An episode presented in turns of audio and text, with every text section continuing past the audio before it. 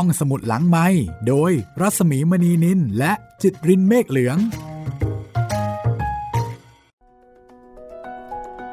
สวัสดีค่ะต้อนรับคุณผู้ฟังเข้าสู่รายการห้องสมุดหลังไม้ก็กลับมาพบกันที่นี่อีกเช่นเคยนะคะ กับไทย PBS Podcast แล้วก็เราสองคนค่ะ สวัสดีคุณจิตริน สวัสดีครับพี่หมี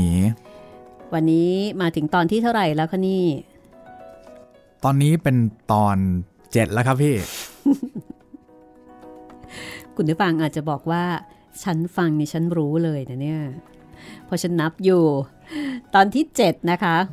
ครับ ของหนังสือสตรีในพุทธการต้นทานแห่งความสุขของอาทิตย์ยามเช้าค่ะ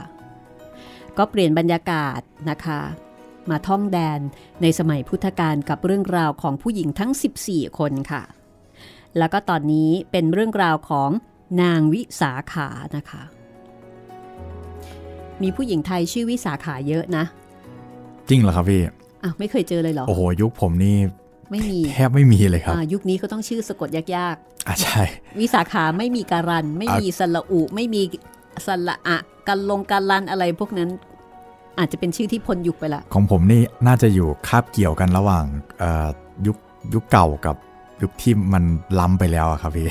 ตอนนี้คืออ่านแทบจะไม่ออกแล้ว รุ่นพี่เนี่ยมีเพื่อนที่ชื่อวิสาขาหลายคนเหมือนกันนะอืมเท่าที่เคยเจอ ก็พอๆกับสุชาดาเนาะ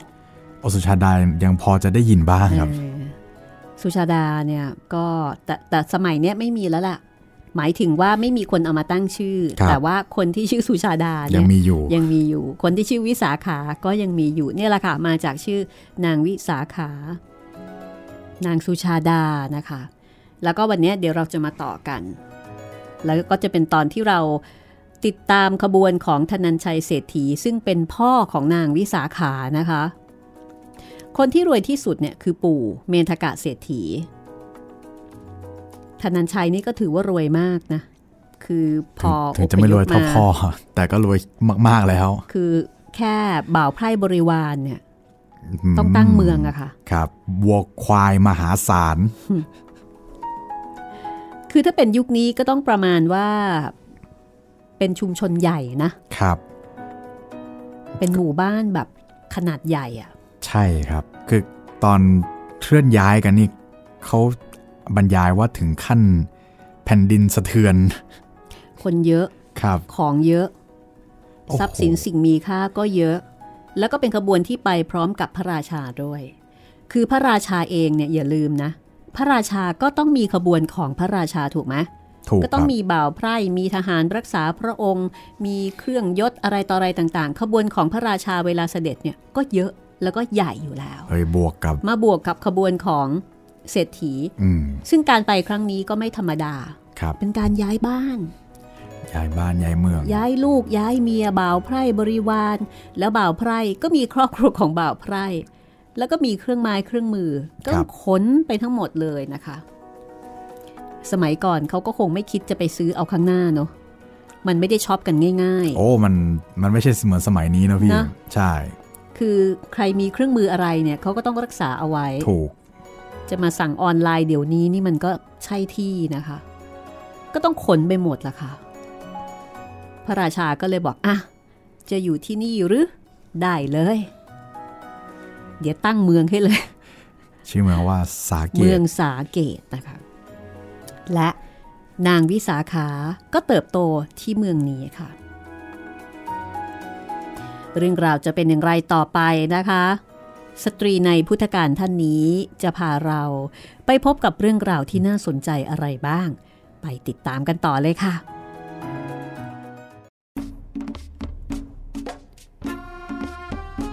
วิสาขาเจริญเติบโตเป็นสาวรุ่นอยู่ในเมืองสาเกต รูปโฉมของนางสร้างความตื่นตะลึงให้แก่ทุกผู้ที่พบเห็น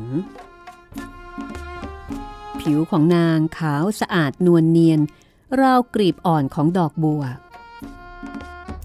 ริมฝีปากแดงสดเต็มอิ่ม ดวงหน้ากระจ่าง ดังแสงจันทร์ ดวงตากลมโต ภายใต้แผ่ขนตางอนยาว กิริยามารยาทน่าชม ศีรษะหลังไหลตั้งตรงเสมอ การขยับขยื่นเคลื่อนไหวใด ๆ และดูงดงามพอเหมาะพอสม อีกทั้งยังมีรอยยิ้มที่ตรึงใจ แม้กระทั่งเสียงพูด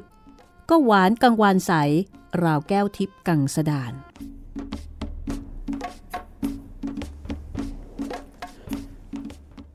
ในนครสาวัตถี ปุณณวัฒนกุมาร บุตรชายคนเดียวของมิคาราเศรษฐี ประกาศกับบิดามารดาที่เฝ้ารบเร้าให้เขามีครอบครัวอย่างมีเงื่อนไขว่า จะแต่งงานตามที่พ่อแม่ต้องการก็ได้ แต่เจ้าสาวของเขาจะต้องเป็นหญิงเบญจกัลยาณีเท่านั้น ถ้าหาไม่ได้ ก็จะไม่แต่ง ท่านเศรษฐีร้อนใจ ไม่รู้ว่าเบญจกัลยาณีที่ลูกชายต้องการเป็นอย่างไร จึงเรียกพราหมณ์ผู้มีความรู้มาแปดคน ปรึกษาแล้ว มอบภาระทั้งหมด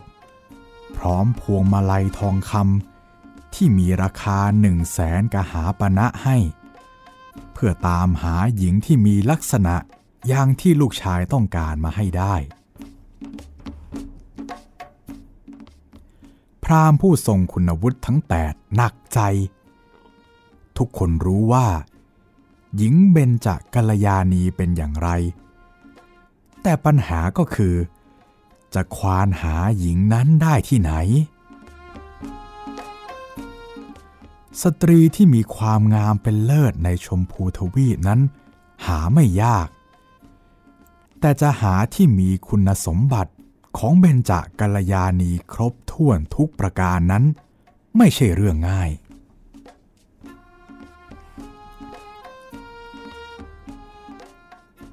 เหล่าพราหมณ์ พากันเดินทาง มุ่งหน้าไปยังเมืองสำคัญของแคว้นต่างๆ พบหญิงงามมากมายหลายร้อยคน แต่ทั้งหมด มักขาดคุณสมบัติไปหนึ่งหรือสองข้อเสมอ เมื่อตระเวนจนทั่วแล้วไม่พบ จึงจำเป็นต้องมุ่งหน้ากลับสาวัตถี เพื่อรายงานให้มิคาลเศรษฐีทราบ ในระหว่างเส้นทางกลับบ้าน พวกเขาต้องผ่านเมืองสาเกต เมืองเล็ก ที่ไม่อยู่ในสายตาของพราหมณ์ทั้งแปดเลย ขณะนั้น สาเกตกำลังมีงานประจำปีพอดี ทั้งหมดจึงชวนกันแวะเที่ยวชมงาน เพื่อเป็นการพักผ่อนหย่อนใจ ก่อนที่จะเดินทางต่อไปยังกรุงสาวัตถี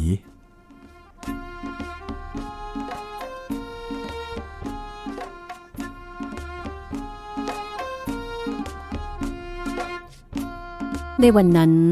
วิสาขาซึ่งมีอายุย่างเข้า 16 ปี ได้ขออนุญาตบิดามารดาพาหญิงสาวผู้เป็นบริวารไปเที่ยวงาน ทุกคนแต่งกายสวยสดงดงามกันอย่างเต็มที่ ทั้งเสื้อผ้าและเครื่องประดับ ไม่ว่าสาวๆ กลุ่มนี้จะเดินไปตรงไหน พวกนางจะเป็นที่สนใจของผู้คนในงานทั้งหมด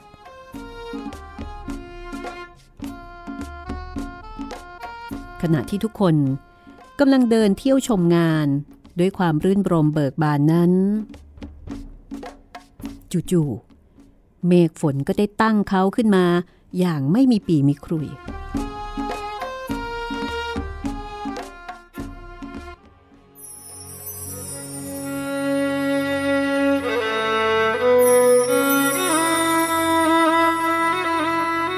จากนั้น ฝนก็เริ่มโปรยเม็ดบางๆลงมา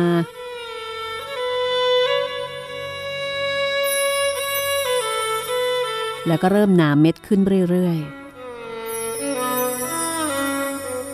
ผู้คนที่กำลังเดินเที่ยวชมงาน รวมทั้งเด็กสาวของวิสาขาที่ติดตามกันมา ต่างพากันวิ่งหลบเข้าไปในศาลาที่ใกล้ที่สุดอย่างรวดเร็ว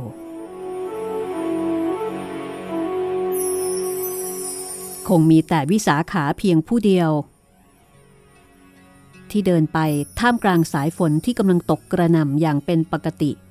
ราวกับไม่มีอะไรเกิดขึ้น คือในขณะที่คนอื่นๆ ก็วิ่งหลบฝนกันวุ่นวาย แต่วิสาขา เดินท่ามกลางสายฝน แบบปกติมาก ดังนั้น ผู้คนที่ยืนหลบฝนอยู่ในศาลา จึงพากันเพ่งความสนใจมาที่ตัวของวิสาขา แม้จะรู้สึกตื่นตากับความงามที่โดดเด่น และต่างก็รู้สึกแปลกใจในอากับกิริยาที่แตกต่างจากผู้อื่นของหญิงสาว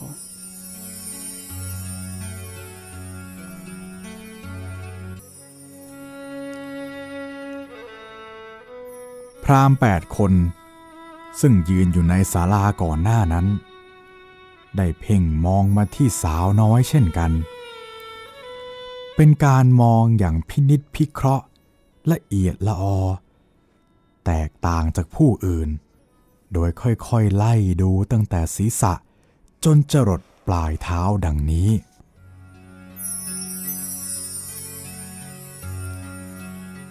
ผมที่ยาวสลวยสะดุดตาของนาง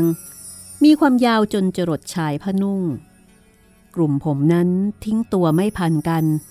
และดูทั้งหนาและดกดำเป็นเงางาม ปลายสุดของผมงอนตั้งขึ้น ราวกับนกยูงรำพาน ขณะที่นางเยื้องย่าง เส้นผมซึ่งมีน้ำหนักมากนั้น ก็กระเพื่อมไหวไปมาดังคลื่นของเส้นไหม พรามทุกคน ได้ข้อสรุปในใจตรงกันว่า คุณสมบัติข้อผมงามของนางนั้น ถือว่าผ่าน ประการถัดมา ริมฝีปากของหญิงนี้มีสีแดงสุกปรัง ราวกับลูกตำลึงสุก ทั้งปิดสนิทแนบชิดกันดี คุณสมบัติในข้อเนื้องาม ก็เป็นอันว่าผ่านอีก เมื่อพิจารณาดูผิวกาย หญิงสาวผู้นี้มีผิวกายขาวสะอาด และดูนุ่มละมุนไปทั้งตัว ทั้งที่ไม่ได้แต่งแต้มเครื่องประทินผิวอันใด สรุปว่า คุณสมบัติข้อผิวงามของนางก็ผ่านอีกเช่นกัน พรามคนหนึ่งคิดว่า หากหญิงผู้นี้มีผิวกายสีดำผิวนั้นก็จะต้องดำสนิทเหมือนกับดอกบัวเขียวจึงจะต้องตรงตามตำรา พรามทั้ง 8 มองด้วยความชำนาญต่อไปว่า สตรีลักษณะเช่นนี้เมื่อมีอายุมากขึ้น นางจะเป็นผู้ที่มีวัยงามในอนาคตอย่างแน่นอน กล่าวคือนางจะแลดูเป็นสาว สวยอยู่ตลอดกาลต่อให้มีลูกนับสิบคน นางก็จะยังคงสวย ราวกับหญิงที่เพิ่งมีลูกเพียงคนเดียว ขาดคุณสมบัติข้อสุดท้ายอีกเพียงข้อเดียวเท่านั้น ที่บรรดาพราหมณ์เหล่านี้ยังมองไม่เห็น ในขณะนั้น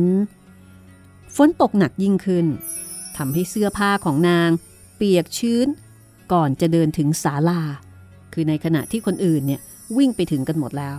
แต่นางเดินตามปกติ จนกระทั่งเสื้อผ้า เปียกชื้น แต่ในที่สุด นางก็ได้เข้ามายืนอยู่ใกล้หญิงบริวารของนาง ในขณะนั้น ก็มีเสียงเปรยขึ้นดัง ๆ จากทางด้านหลังว่า ลูกสาวไข่นอช่างเฉยชา ดูสิ ปล่อยให้เสื้อผ้าและเครื่องประดับเปียกปอนไปหมด อย่างนี้ ใครได้ไปเป็นภรรยา สามีคงไม่ได้กินแม้แต่ปลายข้าวเป็นแน่แท้ วิสาขาได้ยินเต็มสองหู นางค่อยๆ เหลียวมามอง ปรากฏว่าผู้พูดเป็นพราหมณ์ที่ดูมีอายุมากที่สุดในกลุ่ม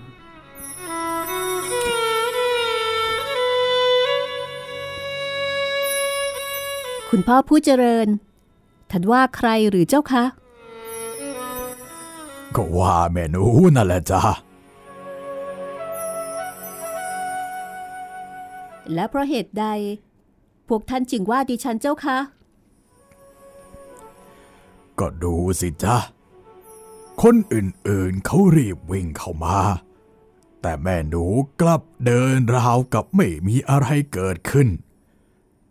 ปล่อยให้ผ่าผ่อนเครื่องประดับ เปียกบอนหมด ไม่ว่าหนู แล้วจะว่าใครล่ะจ๊ะ วิสาขามองศบตาบรรดาพราหมณ์ที่กล่าวหานาง ก่อนจะอธิบายว่า คุณพ่อทั้งหลาย อย่ากล่าวเช่นนี้เลยค่ะ ความจริงแล้ว ดิฉันมีพละกำลังที่แข็งแรง สามารถจะวิ่งได้เร็วกว่าบรรดาหญิงเหล่านี้ แต่ด้วยเหตุผลบางประการ ดิฉันจึงไม่รีบร้อนที่จะวิ่งเข้ามา เหตุผลบางประการอะไรเหรอจ๊ะแม่หนู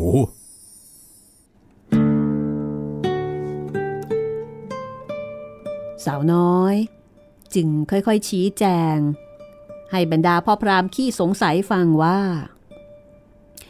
ในความคิดของนางนั้น มีคนอยู่สี่จำพวก ที่วิ่งแล้วย่อมไม่งาม อันดับแรก ได้แก่พระราชาที่ประดับเครื่องทรงอย่างอลังการ หากพระองค์ ทรงถกผ้าแล้วก็วิ่งในพระลานหลวงแบบชาวบ้าน จะแลดูงามอย่างไรได้ พระราชาที่ประดับเครื่องทรงต้องเสด็จพระราชดำเนินอย่างปกติจึงจะดูงาม เช่นเดียวกับช้างมงคลของพระองค์ เมื่อช้างได้รับการประดับประดาแล้ว หากวิ่งไปก็ไม่งามอีกเช่นกัน แต่ต้องค่อยๆเดินเยื้องย่างด้วยดีลาของพญาช้างจึงจะดูงาม ต่อมา คือผู้ที่เป็นบรรพชิต นักบวชนั้น หากวิ่งไปย่อมได้รับการตำหนิตีเตียนจากชาวบ้าน การเดินด้วยอาการสงบเสงี่ยมจึงจะดูงาม และสำหรับบุคคลจำพวกสุดท้ายที่วิ่งแล้วไม่งาม แน่นอนว่าย่อมได้แก่หญิงสาว หญิงใดวิ่งไปมาเหมือนผู้ชาย จะแลดูงามอย่างไรได้ การก้าวเดินอย่างเยื้องย่าง จึงจะงามสมเป็นกุลสตรี พรามถึงกับอึ้งต่อวิธีคิดของสาวน้อยตรงหน้า และฟังนางอธิบายต่อไปอีกว่า คุณพ่อทุกท่านเจ้าคะธรรมดาแล้ว มารดาบิดา เลี้ยงดูบุตรสาว ก็ด้วยความใส่ใจระมัดระวัง ไม่ให้ร่างกายของนางเกิดบาดแผล เพราะว่าวันหนึ่ง ท่านจะต้องส่งนางไปอยู่ตระกูลอื่น ราวกับของมีค่าที่สุด แต่หากดิฉันวิ่งแล้วเกิดเหยียบชายผ้านุ่ง แล้วก็ลื่นหกล้ม มือเท้าแตกหัก นั่นก็จะทำให้ตกเป็นภาระของมารดาบิดาที่จะต้องเลี้ยงดูตลอดไป ในขณะที่เสื้อผ้าเครื่องประดับเหล่านี้ เปียกแล้วก็แห้งได้ เมื่อคิดอย่างนี้ดิฉันจึงไม่วิ่งเจ้าค่ะ ตลอดเวลาที่นางวิสาขาพูด ผู้คนพากันจ้องดูการขยับขยื่นที่ริมฝีปากของนาง เผยให้เห็นฟันที่เรียงตัวเรียบชิด ฟันที่แลดูแข็งแรง แวววาวราวกับไข่มุก บรรดาพรามองสบตาและพยักหน้าให้แก่กัน เพราะพวกเขาค้นพบคุณสมบัติข้อสุดท้ายที่ตอนแรกยังมองไม่เห็น นั่นก็คือนางเป็นสตรีผู้มีกระดูกงามอย่างแน่นอน อย่างน้อยก็ฟันสวยละ่ะ พรามผู้เป็นหัวหน้า ก็เลยเปรยขึ้นทันทีที่นางอธิบายจบ พวกเราเดินทางค้นหาจนทั่ว ยังไม่เคยพบเห็นสตรีที่มีคุณสมบัติเป็นเบญจกัลยาณีครบถ้วนเช่นแม่หนูเลย วงมาลัยทองคำนี้ สมควรเฉพาะแก่แม่หนูเท่านั้น พราหมขออนุญาตที่จะคล้องมาลัยทองคำให้กับนางวิสาขา นางไม่ได้ตอบรับหรือปฏิเสธ แต่นางสอบถามขึ้นด้วยความนอบน้อม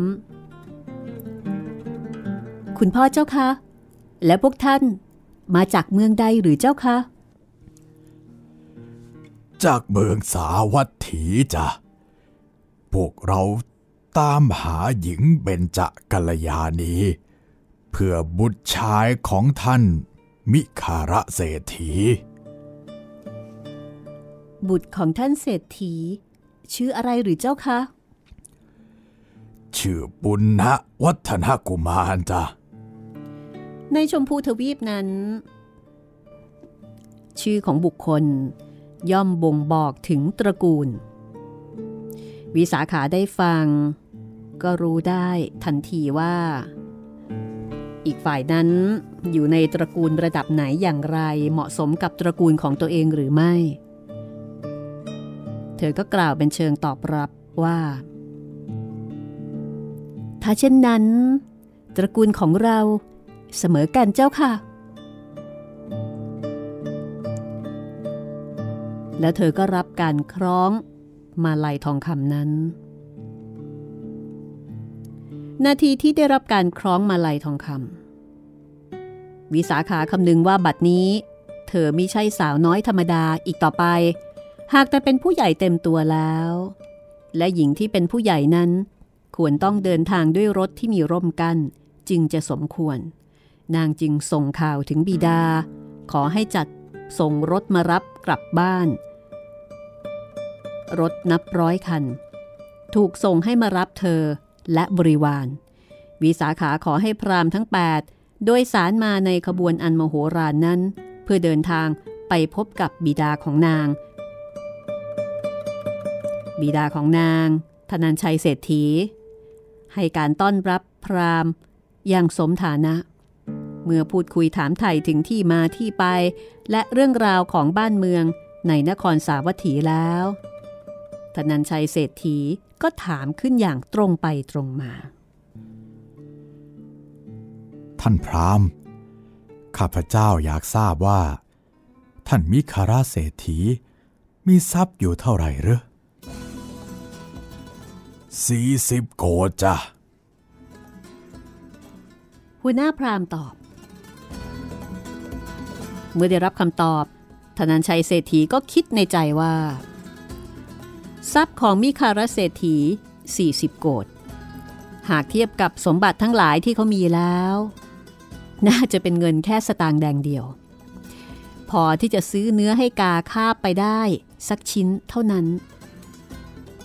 คือจริงๆ มีตั้ง 40 โกดนี่ก็ถือว่าเยอะมากแล้ว แต่เมื่อเทียบกับทรัพย์สมบัติของธนัญชัยเศรษฐีอันนี้จิบจิบมาก แต่ด้วยความปรารถนา ที่จะให้ลูกสาวสุดที่รัก ได้แต่งงานกับชายที่มีชาติตระกูลเสมอกัน ทรัพย์สมบัติจึงมิใช่ปัญหา เขาไม่ได้ต้องการอะไรมากไปกว่านี้ เพราะการออกเรือนของสตรีนั้น ความเหมาะสมของตระกูลเป็นเรื่องสำคัญสุด โดยสรุปก็คือยินดีจะยกให้นั่นแหละ พรามทั้ง 8 ก็พักอยู่ที่บ้านของธนัญชัยเศรษฐีอีกสองวัน จึงเดินทางกลับสาวัตถี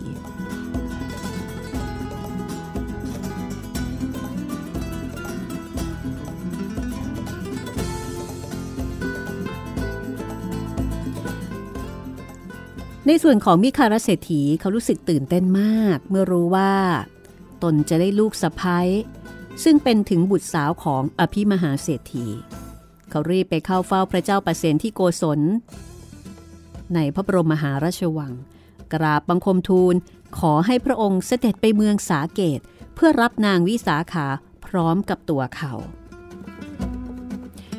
จริงๆแล้วแม้ว่าจะเป็นคำขอที่ค่อนข้างจะเกินกว่าเหตุ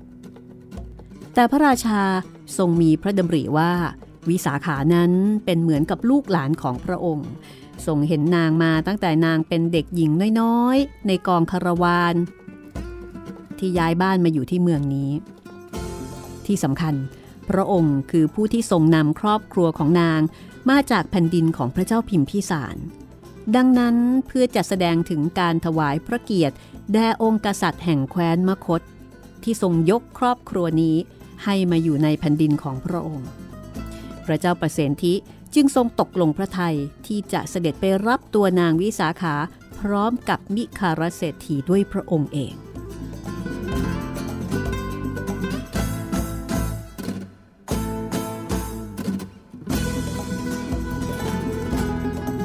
เรื่องราวจะเป็นอย่างไรต่อไปนะคะ งานใหญ่มากๆ รับผู้หญิงคนหนึ่งถึงกับชวนพระราชาให้เสด็จไปด้วย พักสักครู่ค่ะ กลับมาฟังกันต่อช่วงหน้านะคะว่าแค่ไปรับยังใหญ่ขนาดนี้แล้วตอนแต่งงานจะขนาดไหน กับเรื่องราวของนางวิสาขาค่ะ ห้องสมุดหลังไม้โดยรัศมีมณีนินและจิตรินเมฆเหลือง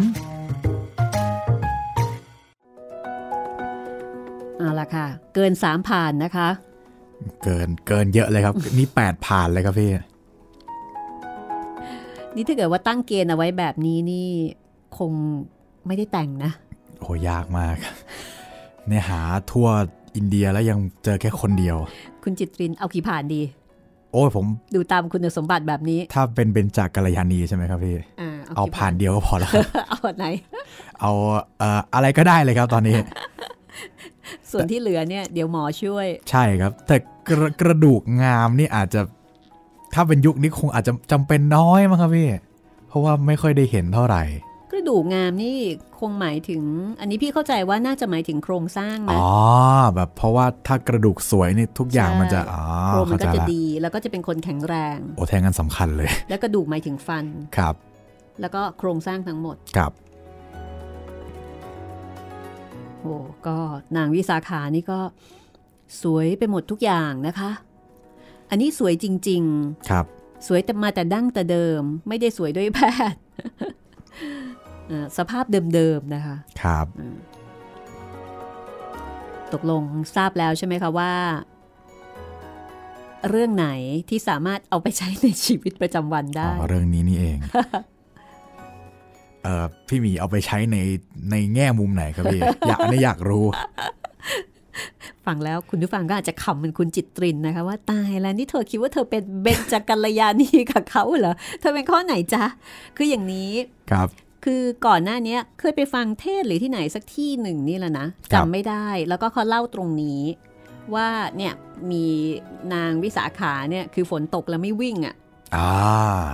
เออพี่ก็แบบเออใช่ เดี๋ยวจะหกล้มมันหกล้มได้อืมพี่ก็รู้สึกว่าเอ้ยตรงเนี้ยความรู้ตรงเนี้ยเวิร์กครับคือไม่ได้หมายถึงว่าเราจะต้องแบบยุรยาตหน่วยหน้าท่ามกลางสายฝนนะคะก็แต่แค่ว่ารีบๆเดิน ให้ระวังอ่าแล้วก็อย่ารีบวิ่งแบบ อย่ารีบวิ่งแบบสติแตกครับเพราะเวลาฝนตกเนี่ย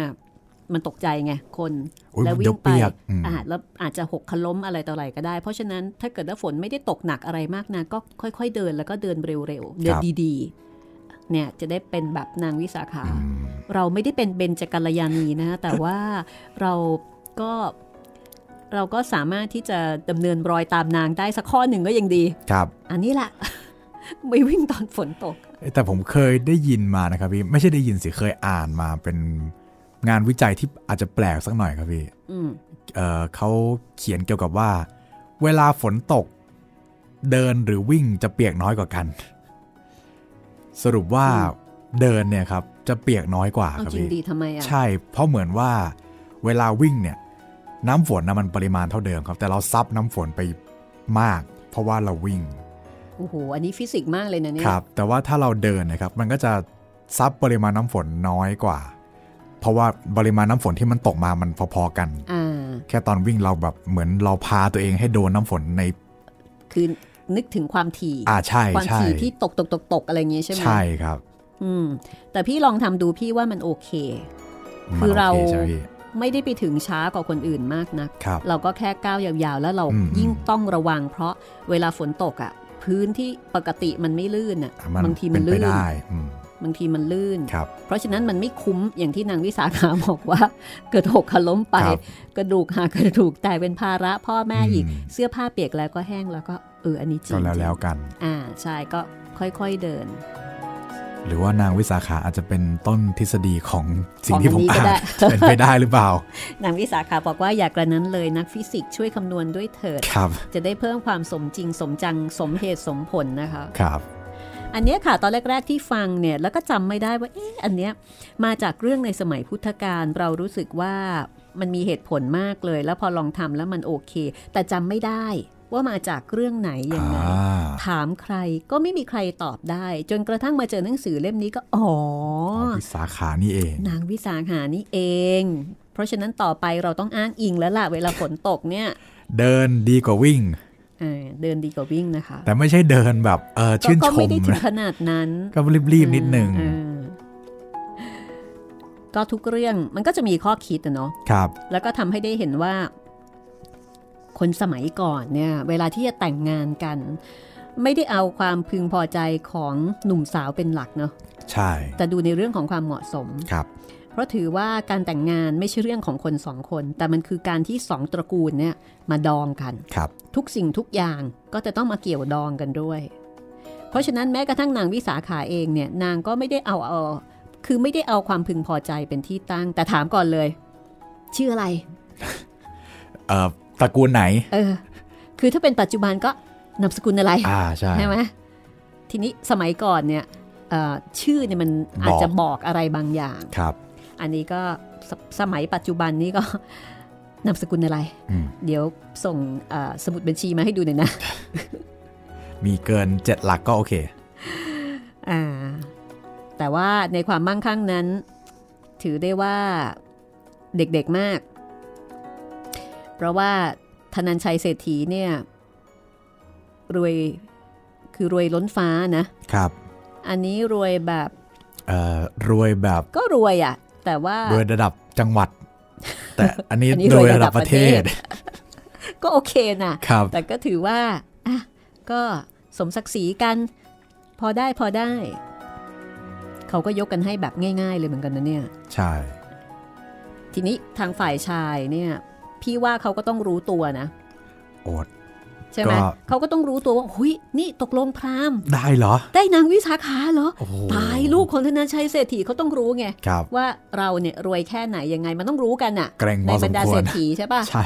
หุยได้นางวิสาขา ถ้าอย่างนั้นพระราชาเสด็จไปด้วยกันเถอะไม่งั้นนี่ยศไม่ไม่ไหว ไม่ไหวไม่ไหว เอาไม่อยู่ต้องเต้าแก่ใหญ่ ๆ นิดนึงครับประมาณนั้นนะคะอ่าพระเจ้าประเสนทีก็อืมมันอาจจะเวอร์ไป แต่ว่าเราก็เป็นคนพาครอบครัวของนางมาอืมแล้วครอบครัวของนางก็รวยเหลือเกินโอเค เพราะฉะนั้นไม่เวอร์ไม่เวอร์ไปก็ได้ไปได้เอาละค่ะ เดี๋ยวเราไปดูความตื่นเต้นนะคะ ครับผม เรื่องของนางวิสาขานี่ยังอีกพอสมควรเลยนะพคอรับสมพี่ควรเลยค่ะ แล้วก็มันจะเกิดตำนานค่ะอ๋อตำนาน พ่อผัวกับลูกสะใภ้อันนี้นี่แหละ ลูกสะใภ้ซึ่งสวยและรวยมากค่ะ ครับ อ่า ปกติเราจะได้ยินตำนานแม่ผัวลูกสะใภ้อ่าใช่ไหมใช่แม่ผัวโขกสับลูกสะใภ้ลูกสะพ้ายอาจจะต่ำกว่าอ่าก็โขกสับกันแบบโอ้โหยน้ำเน่าสุดๆเลยครับผมแต่เรื่องนี้เนี่ยแม่ผัวเอ้ยไม่ใช่ พ่อผัวกับลูกสะใภ้นะคะ เรื่องราวจะเป็นอย่างไรไปติดตามกันเลยค่ะ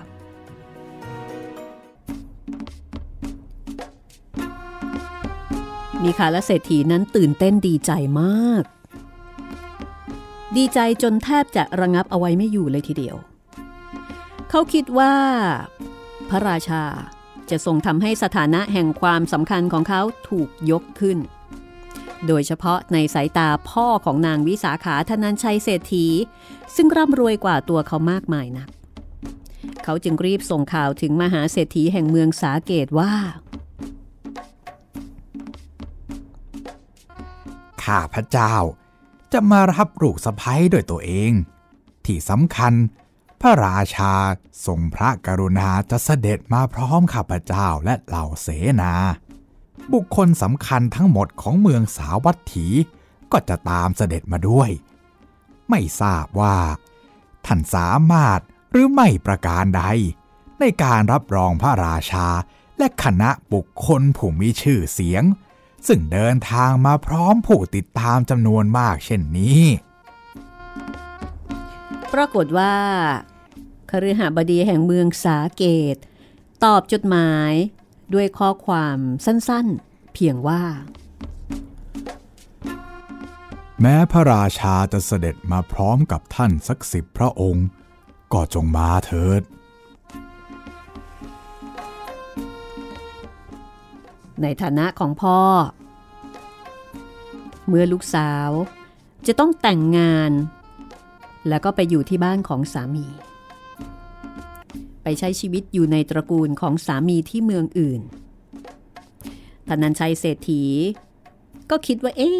จะมอบของขวัญสักชิ้นให้กับลูกสาว แต่ว่าของขวัญชิ้นนั้น มันควรจะเป็นอะไรดี ของสิ่งนั้น จะต้องเป็นตัวแทนความรักความห่วงใยอย่างมหาศาลที่เขามีต่อนาง แล้วก็จะต้องเป็นอะไรบางอย่างที่แสดงถึงอัตลักษณ์และสถานะของลูกสาวให้เป็นที่ประจักษ์ต่อผู้คน ต้องสามารถสร้างบารมีให้บังเกิดทำให้ผู้ที่ได้พบเห็นเกิดความรู้สึกชื่นชม รู้สึกเคารพ แล้วก็เกรงใจในตัวของนาง แต่อะไรเล่า จึงจะเหมาะกับนางวิสาขาธนันชัยเศรษฐีรู้จักลูกสาวคนนี้ของเขาดี รู้ถึงความเป็นเลิศแห่งสติปัญญา เป็นเด็กฉลาด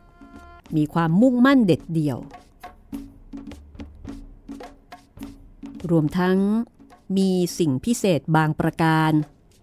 ที่สวรรค์ประทานมาให้ตั้งแต่กำเนิด นั่นก็คือ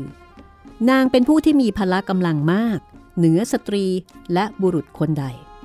นี่เป็นเรื่องที่บุคคลภายนอกไม่ค่อยรู้ วิสาขานั้นสามารถหยุดยั้งแม้ช้างสารที่ตัวใหญ่ได้ โดยใช้แค่ปลายนิ้วเท่านั้น เขาใช้เวลาคิดอยู่นาน ว่าจะให้อะไรเป็นของขวัญแต่งงานกับลูกสาวสุดที่รักจึงจะเหมาะสม และในที่สุด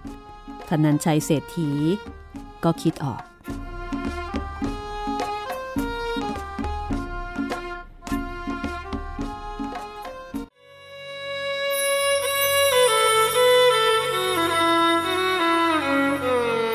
สองสาวันถัดมา ช่างทองฝีมือดีที่สุดในสาเกตและเมืองใกล้เคียง ถูกตามตัวให้เข้ามาพบธนันชัยเศรษฐีเขาแจ้งความประสงค์ว่า ต้องการให้ช่างทุกคนใช้กำลังสติปัญญาความสามารถประดิษฐ์เครื่องประดับที่ล้ำค่าชิ้นหนึ่ง มีชื่อเรียกว่า มหาลดาประสาทนี่คือของขวัญที่เขาตั้งใจจะมอบให้กับทิดาที่กำลังจะออกเรือน และไม่ว่าอย่างไร เครื่องประดับชิ้นนี้จะต้องทำให้สำเร็จเรียบร้อย ภายในฤดูฝนนี้เท่านั้น เกินจากนี้ไปไม่ได้อย่างเด็ดขาด ช่างทองมาประชุมร่วมกัน มันเป็นงานที่ต้องการความประณีตอย่างสูงสุด มหาลดาประสาทมีรายละเอียดที่ซับซ้อนพิสดารมาก บรรดาช่างมีเวลาทำเพียงแค่ 4 เดือน ทุกอย่างจึงต้องวางแผนอย่างรัดกุม หลังจากออกแบบคำนวณวันเวลาและแบ่งหน้าที่กันแล้ว ช่างจึงแจ้งแก่ท่านเศรษฐีว่า ในเบื้องต้น พวกเขาต้องการทองคำสีสุกหนึ่งพันแท่ง เงินหนึ่งพันแท่ง เพชรสี่ธนาน ไข่มุกสิบเอ็ดธนาน ทับทิม 33ทนาน แก้วประพานจากใต้ทะเล 20ทนาน อัญมณีอย่างอื่นๆ ที่มีสีฟ้า สีน้ำเงิน สีเขียวอ่อน และสีเขียวแก่ โดยเงินและทองบางส่วน จะต้องถูกนำมาตี แล้วก็รีดเป็นเส้นเล็กๆ เตรียมไว้ก่อน เพื่อใช้แทนได้ในการร้อยรัด รวมทั้งสร้างเป็นกระดุมและห่วงสำหรับคล้องในจุดต่างๆ ของร่างกาย วิสาขาได้รับการวัดตัว เพราะว่าเมื่อเครื่องประดับถูกสวมลงบนศีรษะแล้ว จะต้องมีความยาวจรดหลังเท้าของนางพอดี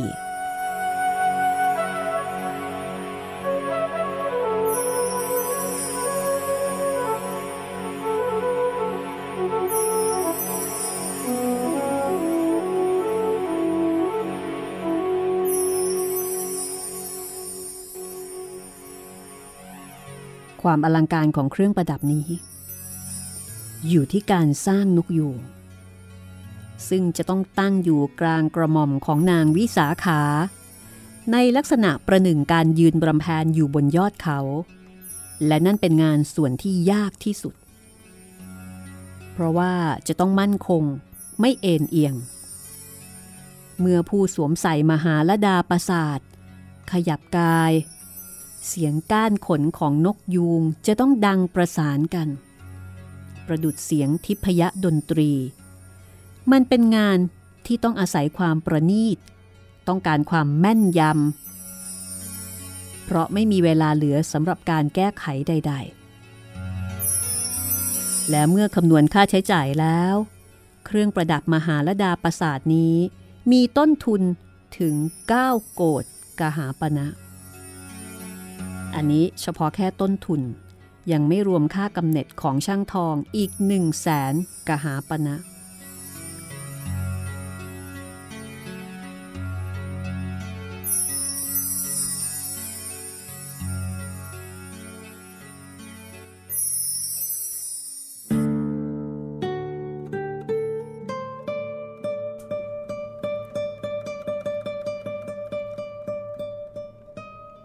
ในขณะที่คณะของมิคาราเศรษฐี ที่กำลังมุ่งหน้ามายังเมืองสาเกต ตอนนี้ ขบวนซึ่งประกอบด้วยมิคาราเศรษฐี และพระเจ้าประเสฐที่โกศล มากันเป็นขบวนอันโมโหราน เพราะว่ามีพระราชาเสด็จมาเป็นองค์ประธานด้วย เหลือระยะทางอีกประมาณ 8 กิโลเมตร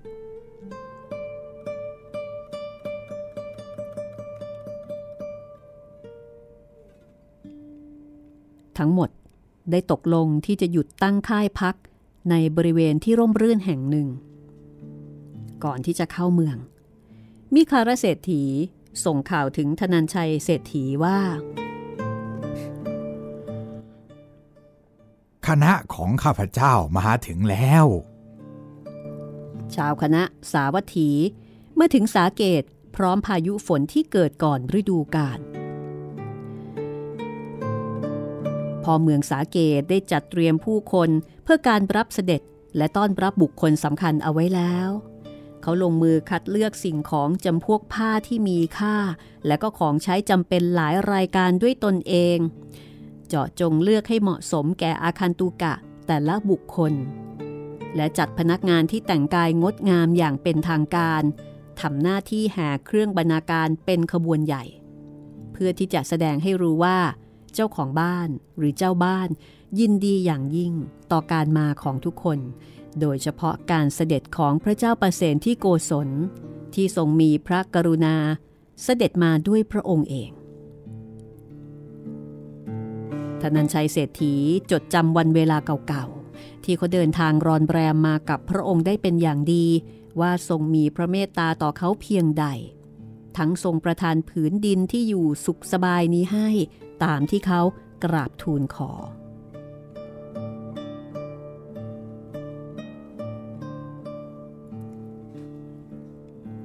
ในส่วนของนางวิสาขา นางก็ทำหน้าที่เป็นแม่งาน ในการจัดที่ประทับสำหรับพระราชาและบุคคลต่างๆ แม้ว่านางจะอายุเพียงแค่ 16 แต่นางสามารถจัดการงานที่มีรายละเอียดปรีกย่อยเหล่านี้ทั้งหมดได้ ด้วยความละเอียดรอบคอบ นางเป็นผู้ตัดสินใจแล้วก็สั่งการทั้งหมด ว่าเรือนไหนจะเป็นที่ประทับแล้วก็ที่พักสำหรับท่านใด เลือกเครื่องเรือนที่เหมาะสม พร้อมทั้งคนรับใช้และท่าสำหรับแต่ละเรือน ดูแล ไปจนกระทั่งพนักงาน คนรับใช้ ช้างม้า แล้วก็คนงานประดับล่างที่เดินทางมาด้วย คือเป็นคนดูแลจัดการด้วยตัวเอง เวลาผ่านไปสามวัน พร้อมๆกับพายุฝนที่ดูจะรุนแรงขึ้น พระเจ้าประเสนที่โกศลทรงมีความกังวลพระทัยเพราะว่าทรงมีกรอบกำหนดที่วางไว้ ก่อนจะเสด็จมาเมืองสาเกต ตรัสถามธนัญชัยถึงวันเวลาที่จะให้ลูกสาวเดินทางไปสาวัตถีท่านเศรษฐีจึงกราบบังคมทูลว่า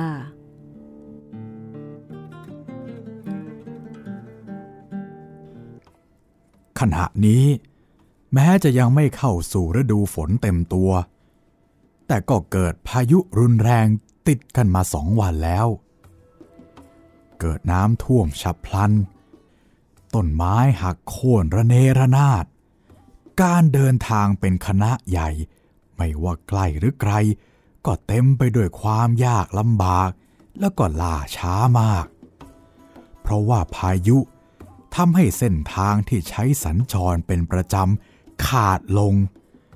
ไม่มีใครเดินทางออกไปไหนไกลๆ ท่ามกลางพายุฝนเช่นนี้ได้เลย ขออย่าได้ทรงกังวลพระไทยเลยพระเจ้าค่ะ ข้าพระพุทธเจ้า เกรงพระยันตรายจะเกิดแก่พระองค์ อีกทั้งคงไม่เหมาะนัก ที่บุตรสาวของข้าพระองค์ จะต้องจากบ้านเกิดไปในเวลาและบรรยากาศที่อึมครึมเช่นนี้ เมื่อถึงเวลาที่เหมาะสมปลอดภัยข้าพระพุทธเจ้า จะส่งเสด็จพระองค์ สิ่งของอันใดที่จำเป็นต่อการดำรงอยู่ของผู้คนทั้งหมด เป็นภาระของข้าพระพุทธเจ้า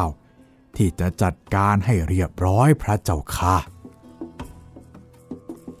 แล้วก็จริงอย่างที่ธนัญชัยเศรษฐีกล่าว ฤดูฝนปีนี้มาเร็วกว่าปกติ มีพายุรุนแรงเกิดขึ้นไม่เว้นแต่ละวัน น้ำท่วมเจิ่งนองไปทุกที่ทุกทาง ไม่ดีแน่ หากจะรีบร้อนกลับในตอนนี้ อีกทั้งสาเกตก็อยู่ห่างจากสาวัตถีไม่มากนัก ราชการงานเมืองที่สาวัตถีพระองค์ยังทรงสามารถปรับรู้ได้ ด้วยการมีม้าเร็วเดินทางมาถวายข่าวที่สาเกตทุกวันท่านนันชัยเศรษฐี ให้คนจัดดอกไม้ของหอม เครื่องนุ่งหม่มรวมทั้งจัดอาหารอย่างพอเพียงกับผู้มาเยือน และเพื่อจะให้ทุกคนเกิดความเพลิดเพลิน ไม่เบื่อหน่าย ลืมเรื่องที่ต้องตกค้างอยู่ในเมืองสาเกต เขาจึงจัดให้มีงานนักขัตฤกษ์ทุกวัน ตลอดเวลานั้น ฝนก็ตกทุกวันเช่นกัน หนักบ้างเบาบ้างแต่ก็ไม่เคยหยุดตก กษัตริย์แห่งแคว้นโกศลจำต้องยอมกับธรรมชาติที่ไม่อาจจะคาดเดาได้ ทรงมีพระราชดำริว่า วันใดที่ฝนหยุดแดดออก พระองค์จะเสด็จกลับทันทีพร้อมทหารบางส่วน ทิ้งบางส่วนไว้กับอมาตย์และเหล่าบุคคลสำคัญของสาวัตถีให้อยู่รอเพื่อร่วมเดินทางไปพร้อมกับขบวนของเจ้าสาว เวลาผ่านไปสามเดือน หัวหน้าคนงานก็มาแจ้งกับท่านเศรษฐีว่า ของทุกอย่างสำหรับหมู่พลของพระราชาไม่มีอะไรขาดตกบกพร่อง เว้นอย่างเดียวคือ ฟืนสำหรับหุงต้มอาหารกำลังจะหมดลง ฝนตกทุกวัน น้ำท่วมไปทุกที่ทำให้ไม่อาจจะหาไม้แห้งได้อีกแล้ว ท่านนันชัยเศรษฐี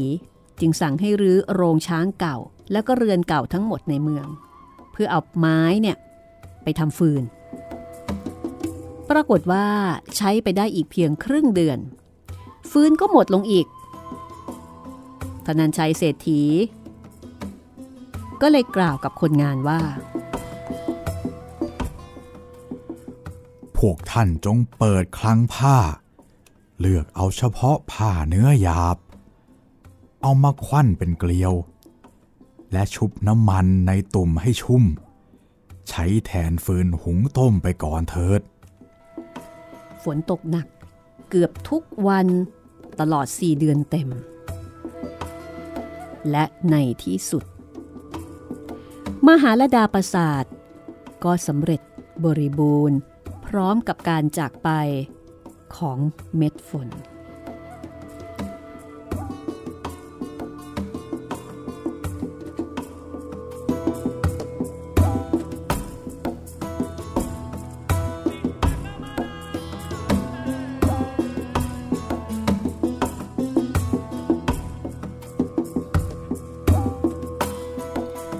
ลอดสี่เดือนที่ผ่านมาธนันชัยเศรษฐีใช้เวลาตระเตรียมสิ่งต่างๆ ในการออกเรือนของลูกสาวสุดที่รัก เตรียมทรัพย์สมบัติ ไม่ว่าจะเป็นเงินทอง ผ้าไหม เครื่องไม้เครื่องมือ โดยเฉพาะเครื่องมือที่ใช้ในการเกษตร แล้วก็ข้าวของจำเป็น เขาจัดไว้ให้ลูกสาวอย่างเต็มที่อย่างละ 500 เล่มเกวียน กระทั่งเนยใส น้ำอ้อย น้ำผึ้งข้าวสาลีธนันชัยก็จัดเตรียมให้ลูกสาว แล้วก็ยังแถมรถม้าอีก 500 คัน พร้อมกับสาวใช้ผู้มีรูปร่างงามจำนวนนับพัน ฝูงโคก็มีทั้งโค ที่เอาไว้ใช้แรงงาน แล้วก็โคที่เอาไว้กินนม คือโคนม อีกจำนวนนับหมื่นตัว ส่วนท่าชายหญิงนั้นธนันชัยเศรษฐีคิดว่า จะถามความสมัครใจโดยไม่บังคับ ใครที่รักวิสาขา และอยากจะเดินทางไปอยู่กับนาง เขาให้อิสระในการตัดสินใจ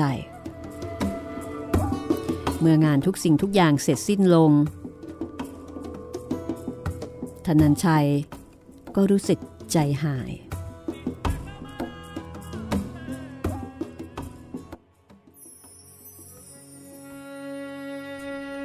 พรุ่งนี้แล้ว ที่ลูกสาวของเขาจะต้องจากไปมีชีวิตของตัวเอง ที่ผ่านมาโลกทั้งใบของวิสาขาอยู่ที่เมืองสาเกตและบ้านหลังนี้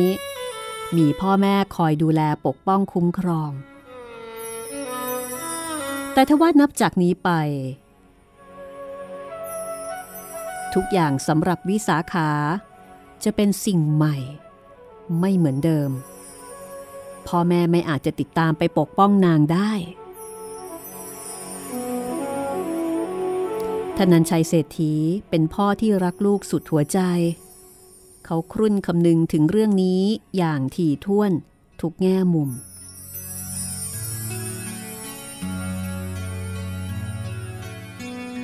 ในเวลาย่ำค่ำของวันหนึ่ง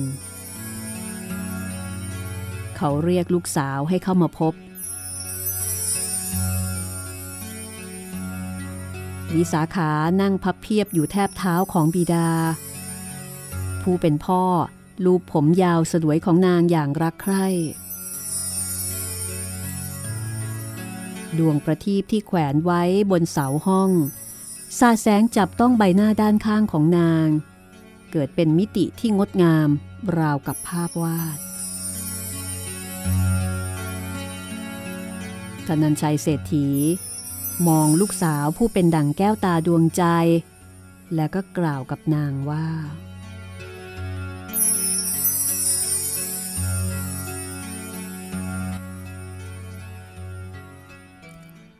ลูกเอ้ย ทรัพย์สมบัติภายนอกนั้น พ่อได้จัดไว้ให้ลูกแล้วอย่างไม่ขาดตกบกพร่อง แต่การเข้าไปอยู่ในตระกูลของสามีนั้น ลูกจำเป็นจะต้องมีทรัพย์ภายในด้วย พ่อขอให้ลูก จดจำสิ่งที่พ่อกำลังจะบอกต่อไปนี้ให้ดี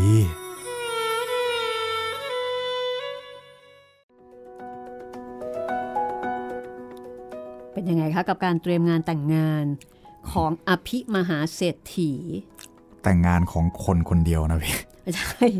นี่นึกว่าระดับแบบโอ้โห เหมือนไปสร้างเมืองอะ่ะใช่ โอ้ my god ก็ถึงได้ว่าการแต่งงานของคนในยุคก่อน ไม่ใช่เรื่องแค่คนสองคน ครับผม คนสองคนเหมือนกับเป็นแค่เอ่อจุดเชื่อม ใช่ เป็นจุดเชื่อมเท่านั้นเอง ครับ ให้เกิดสิ่งสิ่งนี้ขึ้นมาคอนเน c กกันครับ อีกนิดเดียวนี่จะเท่าระดับแบบกษัตริย์เลยนะพี่ อีกนิดเดียว รวยมากครับบอกแล้วว่ารวยและสวยมาก แล้วก็อีกอย่างหนึ่งนะคะ มีแรงมากด้วยโอ้โหเพราะว่ามหาลดาปราสาทเนี่ยมีน้ำหนักมากอะ่ะครับคนธรรมดาใส่ไม่ได้ เหมือนใส่เกราะเลยเนาะพี่โหมันยิ่งกว่าเกราะอีกนะคุณจิตรินของมันมีแบบเนี่ยมีทองมีอะไรเต็มเลย เพราะว่าเกราะเนี่ย มันแค่อะเสื้อ แค่เสื้อครับเป็นเสื้อกั๊กครับแล้วก็แถวๆหน้าอกใช่ไหมใช่แต่ว่ามหาลดาประสาทเนี่ย ทั้งหัว ทั้งหัวเลย ยันอะเท้าเลย แล้วมันก็คือหนาหนักมากอะนะคะ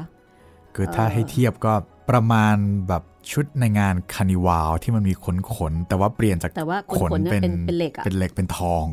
โหแค่เอามาสวมเนี่ยโอ้โหแต่หัวหัวจะหล่นอยู่แล้ว แล้วมีลักษณะเป็นเหมือนกับยูงรำแพนนะคะครับเขาบอกว่าผู้หญิงโดยทั่วไปเนี่ยไม่สามารถใส่ได้อืมเพราะว่ามันหนักมาก คือคนใส่เนี่ยต้องเป็นคนที่ฟิตต้องต้อง fit and firm อะครับรวยอย่างเดียวนี่ใส่ไม่ได้นะจ๊ะ ต้องแรงเยอะด้วยครับเอ่อในสมัยพุทธกาลนะคะมีบันทึกเอาไว้ว่า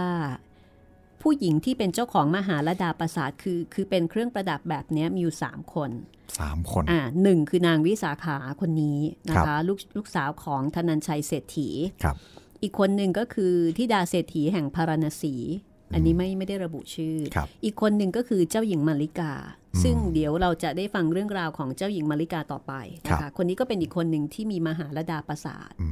มมีสามคนครับ เข้าใจว่าสาเหตุที่มหาลดาปราสาท สูญพันธุ์ไป เพราะว่าด้วยมันหาคนใส่ยากไงโอ้เอาคนใส่นี่อาจเดี๋ยวนี้อาจจะไม่ยากแต่ว่าคนทำนี่สิพี่คือถ้าเกิดทำตามเดิมอะ มันโหทรมานทรกรรมนะครับ โอ้โหยิ่งกว่า ยิ่งกว่าสร้างบ้านอีก แล้วก็ต้องมีเครื่องยนต์อะครับ เวลาใส่แล้วจะต้องเหมือนกับเป็นนกยูงมันมันจะบานออกสอมาดประสานกันไปอ่าครับ วิจิตรอลังการนะคะ นี่คือเรื่องราวของนางวิสาขา ยังไม่จบนะครับพี่ยังค่ะยังไม่จบค่ะ เดี๋ยวจะถึงตอนสำคัญนะคะ แล้วก็เรื่องราวของนางวิสาขานี่แหละที่เอ่อเป็นที่มา เวลาที่มีการสอนลูกสาว ซึ่งเดี๋ยวนี้เนี่ยคนอาจจะมองว่าเชยไปแล้ว เคยได้ยินไหมที่บอกว่าความในอย่านำออกความนอกอย่านำเข้า ไฟในอย่านำออกไฟนอกอย่านำเข้าอืมเคยได้ยิน ซึ่งครับอันเนี้ยพี่มันก็เป็นประเด็นนะคะว่า เอ๊ะในยุคนี้สมัยนี้เนี่ยยังใช้ได้มันหรือยังเปล่าได้อยู่ไหมอืมไฟในไม่นำออก แต่บางทีมันก็อึดอัดอยู่ในอกครับมันต้องระบายออกบ้างหรือเปล่า อะไรแบบนี้นะคะครับก็เดี๋ยวลองมาฟังกันว่าต้นฉบับเนี่ยเขาว่าเอาไว้ว่ายังไงครับก็วันนี้นะคะ หมดเวลาของห้องสมุดหลังใหม่กับเรื่องราว ของนางวิสาขาหนึ่งในสตรีพุทธการนะคะ จากหนังสือที่ชื่อว่าสตรีในพุทธการต้นฐานแห่งความสุขโดยอาทิตย์ยามเช้าค่ะ ถ้าฟังแล้วชอบนะคะ หนังสือเล่มนี้เป็นสูจิบัติ ในงานแสดงภาพเขียน แล้วก็จำหน่ายเพื่อที่จะหาเงินนำไปซื้อที่ดินนะคะ แล้วก็สร้างทางเดินให้กับวัดค่ะ วัดพระธรรมจักรที่จังหวัดนครนายก คุณผู้ฟังสามารถที่จะเป็นเจ้าของได้ไปที่เพจ สตรีในพุทธการต้นทานแห่งความสุข แล้วก็สอบถามรายละเอียดนะคะ ได้ที่เพจนั้นเลยค่ะ วันนี้เราสองคนลาไปก่อนนะคะ สวัสดีครับ สวัสดีค่ะ ห้องสมุดหลังไม้โดยรัสมีมณีนินและจิตรินเมฆเหลือง